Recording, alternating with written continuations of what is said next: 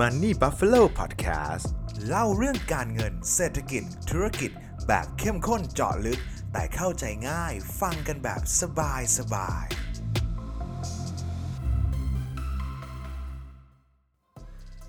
ถ้าให้คาดการว่าในปีหน้ามีอะไรจะเกิดขึ้นอย่างแน่นอน หนึ่งเรื่องที่ถูกคาดการว่าจะมาแน่ ๆ ก็คือเงินเฟ้อ เกิดอะไรขึ้นครับทำไมเงินเฟ้อถึงต้องมา แล้วมีตัวเลขอะไรที่เขากำลังหลอกเราอยู่บ้าง วันนี้ผมมีเรื่องมาเล่าให้ฟังครับ ยินดีต้อนรับทุกท่านนะครับ กลับเข้าสู่รายการ Money Buffalo Podcast นะครับ ก็ช่วงนี้ตลาดลงทุนก็ค่อนข้างเดือดเดือดนิดนึงนะฮะในช่วงวัน 2 วันที่ผ่านมาเนี่ย ก็ตลาด สินทรัพย์การลงทุนละกันนะครับ ไม่ว่าจะหุ้นทองคำคริปโตอะไรต่างๆเนี่ยครับ ก็ปรับตัวลงทั้งกระดานเลยนะครับ ซึ่งผมเชื่อทุกท่านน่าจะเห็นข่าวอยู่บนหน้าฟีดอยู่บนหน้าข่าวบน Facebook อยู่บนหน้าสำนักข่าวต่างๆ แล้วนะครับ ว่ามันเป็นผลมาจากอะไรนะครับ ซึ่งผลผลนั้นนะครับถ้าเกิดใครยังไม่ได้ตามข่าวเนี่ยผมก็บอกได้เลยนะครับ เป็นเพราะว่าเรื่องของความกังวลเรื่องของเงินเฟ้อนะครับ ซึ่งผมเชื่อว่าไอ้คำว่าเงินเฟ้อเงินเฟ้อเงินเฟ้อเนี่ยครับเราน่าจะได้ยินมันมาเนี่ยเป็นหลักปีแล้วนะครับ ตั้งแต่ก่อนช่วงที่เกิดการระบาดของโควิดนะครับก็มีประเด็นเรื่องของเงินเฟ้อที่มันค่อนข้างคลืบคลานเข้ามา แต่พอดีมีประเด็นเรื่องของโควิดเข้ามานะครับทำให้เศรษฐกิจซุดตัวลงนะครับ มันก็เลยมีนโยบายในการกระตุ้นเศรษฐกิจนะครับเข้ามามากมายเพื่อทำให้เศรษฐกิจวิ่งกลับมาเหมือนเดิม เพราะว่าในช่วงก่อนที่จะเกิดการ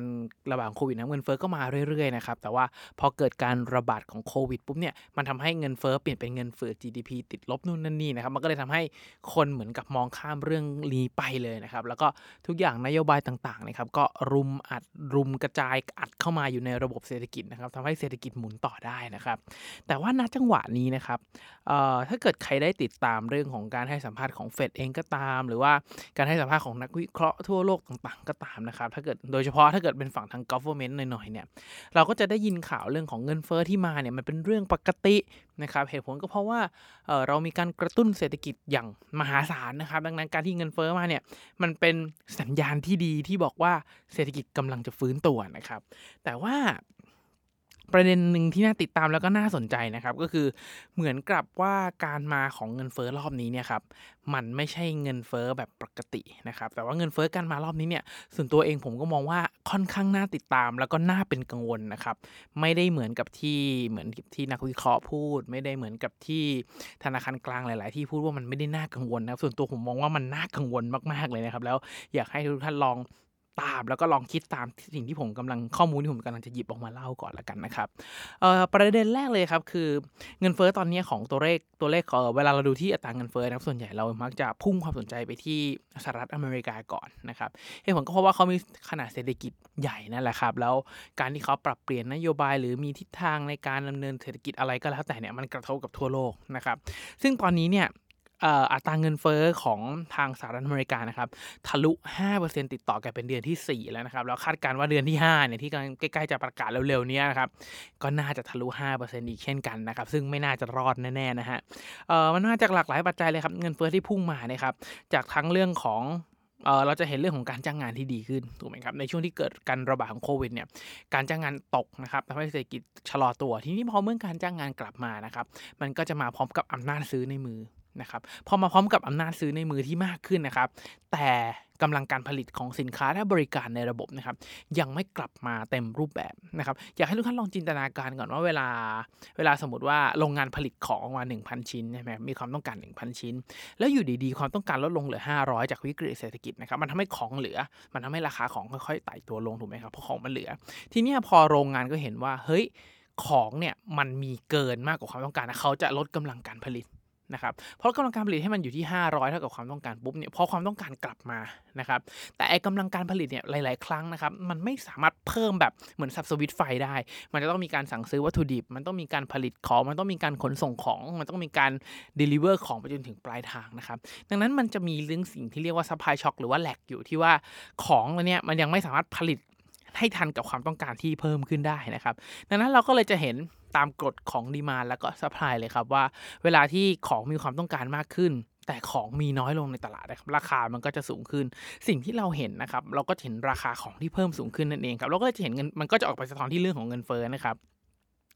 นอกจากนี้นะครับยังไม่พอครับ เอ่อผมก็เลยลองไปติดตามเรื่องของการคำนวณเงินเฟ้อนะครับว่าเป็นยังไงบ้างนะครับเพราะว่ามันก็มีข่าวมาเรื่อยๆนั่นแหละครับเอ่อปกติแล้วเวลาที่เราคำนวณเงินเฟ้อหรือว่าค่าของเงินเฟ้อที่เราเห็นเนี่ยครับเราจะใช้อินเด็กซ์ตัวหนึ่งที่ชื่อว่า CPI หรือว่า Consumer Price Index นะครับตัวนี้จะเป็นตัวการ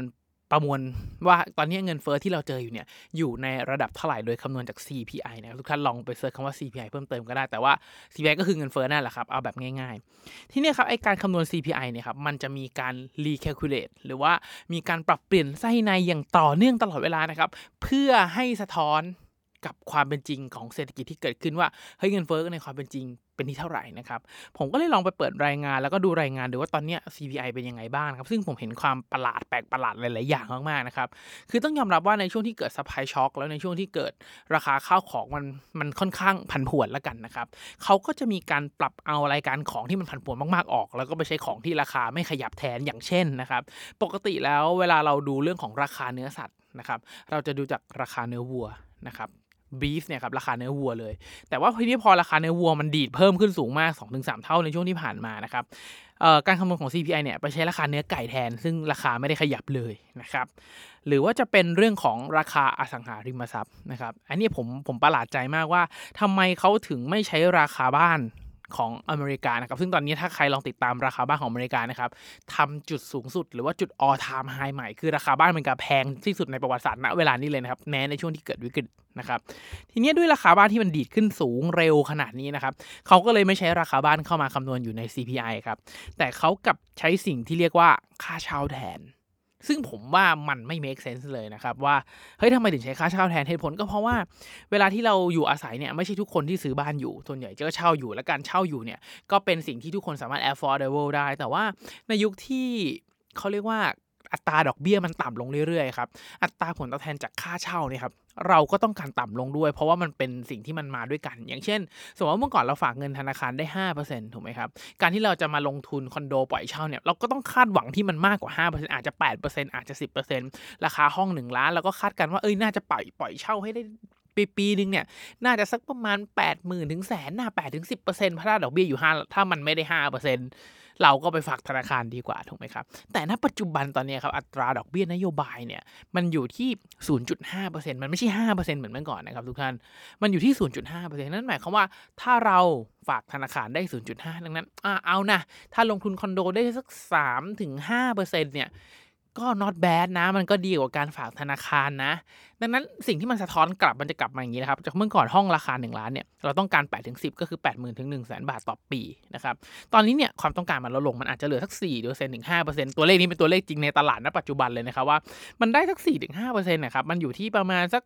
4 0,000ถึง50,000บาท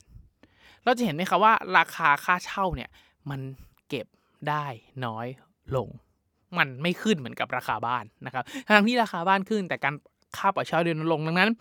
ราคาบ้านที่ถูกเอาออกและใช้ค่าเช่าแทนเนี่ยผมก็เลยมองว่าเฮ้ยเงินเฟ้อมันไม่ได้สะท้อนออกมาในภาพที่เราเห็นจริง ๆ นะครับ รวมถึง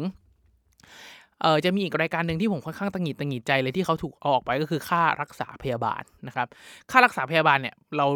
เมืองพุทธถูกไหมเรารู้อยู่แล้วว่ามันคือปัจจัย4นะครับพอมันเป็นปัจจัย4เนี่ยมันเป็นสิ่งที่ถูกเอาออกจากการคำนวณไปเหตุผลก็เพราะว่าในช่วงที่เกิดการระบาดของโควิด ค่ารักษาพยาบาลมันเพิ่มสูงขึ้น ค่ารักษาโควิด มันถูกเอามา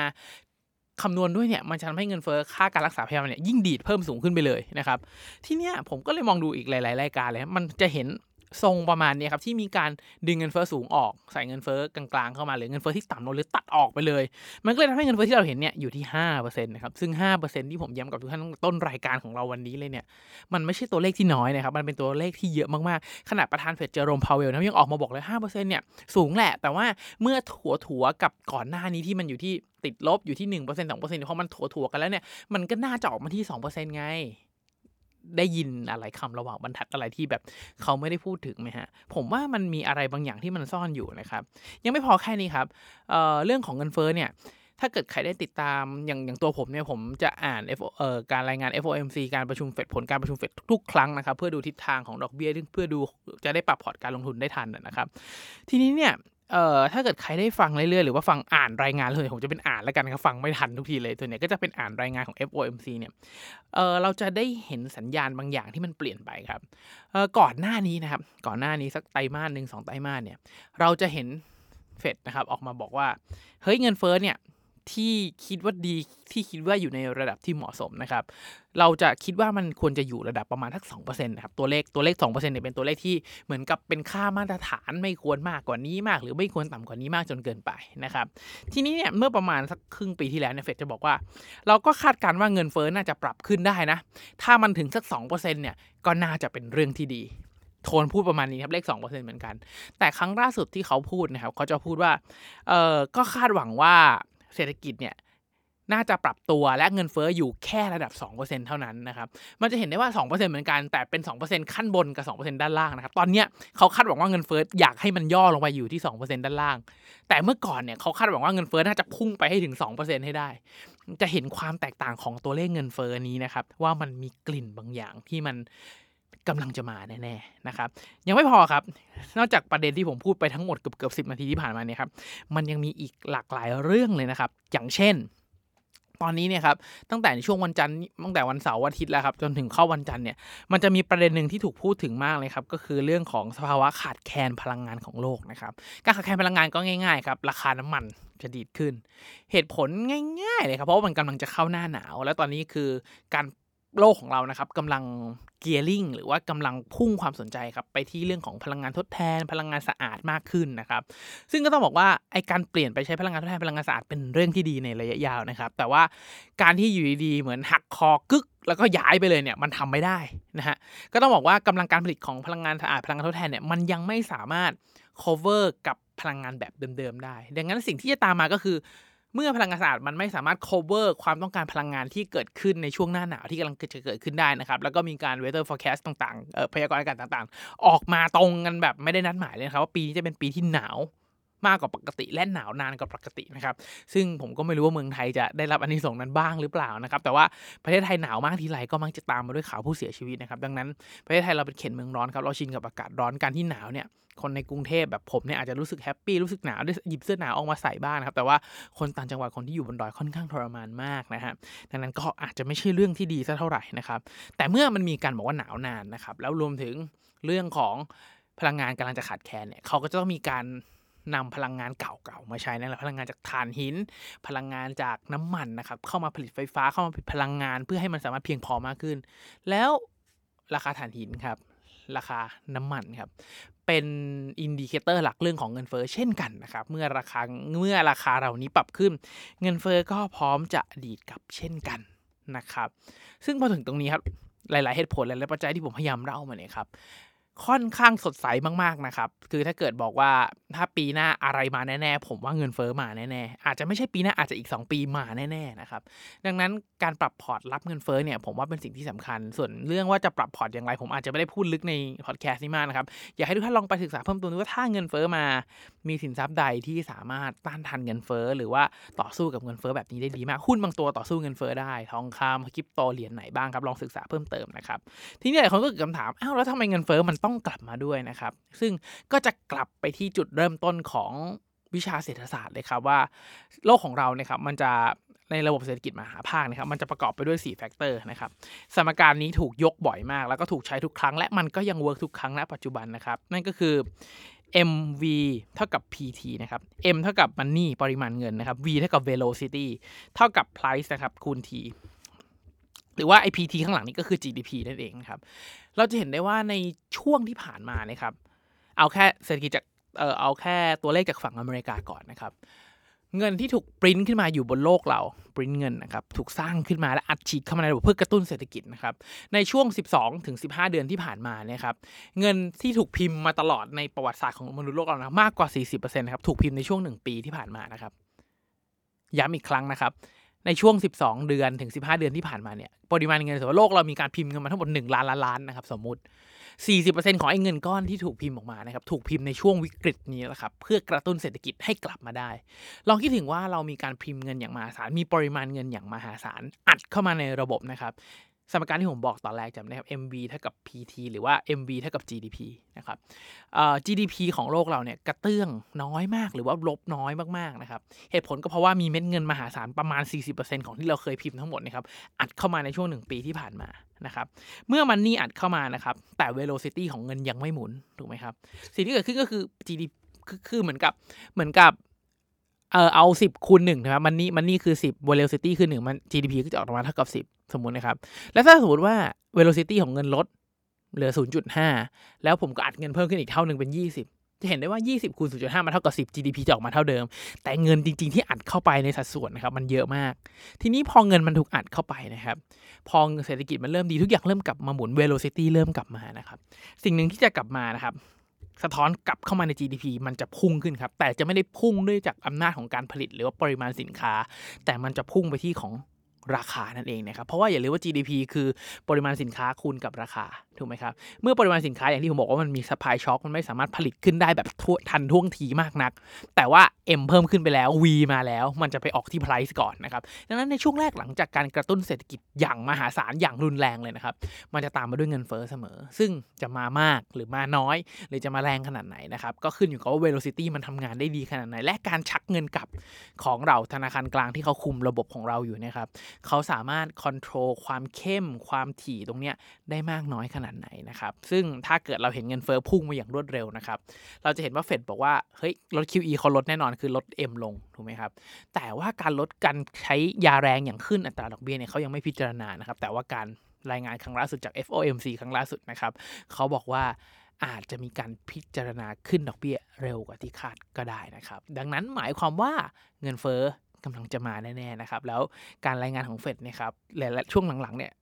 เฟดเขาเป็นองค์กรกลางองค์กรรัฐขนาดใหญ่นะครับ การพูดหรือว่าการเปลี่ยนคำอะไรของเขาเนี่ยค่อนข้างมีผลต่อกระแสเงินค่อนข้างมีผลต่อเศรษฐกิจโลกค่อนข้างมากนะครับ ดังนั้น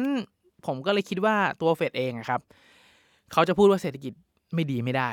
เขาจะพูดว่าเงินเฟ้อมาแรงจะเกิด hyperinflation ไม่ได้ครับ สิ่งที่นักลงทุนแบบเราต้องทำก็คือ พยายามหาความ error ของระบบด้วยตัวเองหาข้อมูลนะครับ พยายาม search ข้อมูลแล้วก็วางแผนล่วงหน้าก่อนที่ปัญหาจะเกิดขึ้นนะครับ เพราะหลาย ๆ ครั้งคือ ถ้าเราไม่คิดล่วงหน้าไม่คิด forward ไปข้างหน้านะครับ เวลาเกิดปัญหาขึ้นหรือเกิด action อะไรขึ้นนะราคาก็มักจะไป แล้วเราปรับพอร์ตไม่ทันสุดท้ายเราก็ตกรถขายหมูมันก็เป็นเรื่องปกตินะครับ ซึ่งการคาดการณ์เนี่ย ในอนาคตเป็น skill หนึ่งที่สำคัญของนักลงทุนมากๆนะครับ มีถูกมีผิดว่ากันไปครับ ถูกก็ว่ากันตามถูกผิดก็ว่าผิดแล้วก็ให้เขาเป็นครูนะครับ ตอนนี้ครูเดินเต็มบ้านเลยนะฮะ ก็ผิดให้เป็นครูแล้วก็ปรับปรุงวิธีการลงทุนวิธีการลงทุน วิธีการปรับพอร์ตในอนาคตของเรากันไปนะครับ เพราะว่าสุดท้ายแล้วเนี่ยวิชาลงทุนผมเชื่อว่ามันเป็น วิชาชีวิตที่เราต้องลงทุนกับมันไปตลอดนะครับ แต่ผมเชื่อว่ามันก็จะวนอยู่ผมอยู่ตลาดการลงทุนมา 7-8 ปีนะผมก็จะเห็นสิ่งที่มันวนแล้ววนหลูวนอยู่ที่เดิมๆไปเรื่อยๆนะครับก่อนวิกฤตเป็นอย่างไรหลังวิกฤตเป็นอย่างไรอัดนโยบายยังไงเฟดพูดยังไงจะค่อนข้างคล้ายๆเดิมนะครับอยากให้ทุกท่านลองติดตามข่าว แล้วก็วิเคราะห์กันไปเรื่อยๆผมเชื่อว่าพอวันหนึ่งผ่านไปทุกท่านก็จะเห็นแบบที่ผมเห็นนี่แหละครับว่ามันเหมือนเดิมจริงๆนะครับ flow เงินก็จะหมุนเหมือนเดิม การโยกย้าย asset ก็จะมีความคล้ายๆเดิมนั่นเองนะครับสุดท้ายนะครับถ้าใครบอกว่าพอดแคสต์นี่เป็นประโยชน์นะครับอยากจะรบกวนทุกท่านจริงๆครับให้กดไลค์กดแชร์กด subscribe นะครับในทุกๆช่องทางที่ทุกท่านรับฟังนะครับเพื่อเป็นกำลังใจให้กับตัวผม เป็นกำลังใจให้กับทีมงาน Money Buffalo นะครับเพื่อจะเป็นชิ้นงานดีๆต่อไปนั่นเองนะครับยังไงก็ขอให้ทุกท่านโชคดีกับการลงทุนนะครับ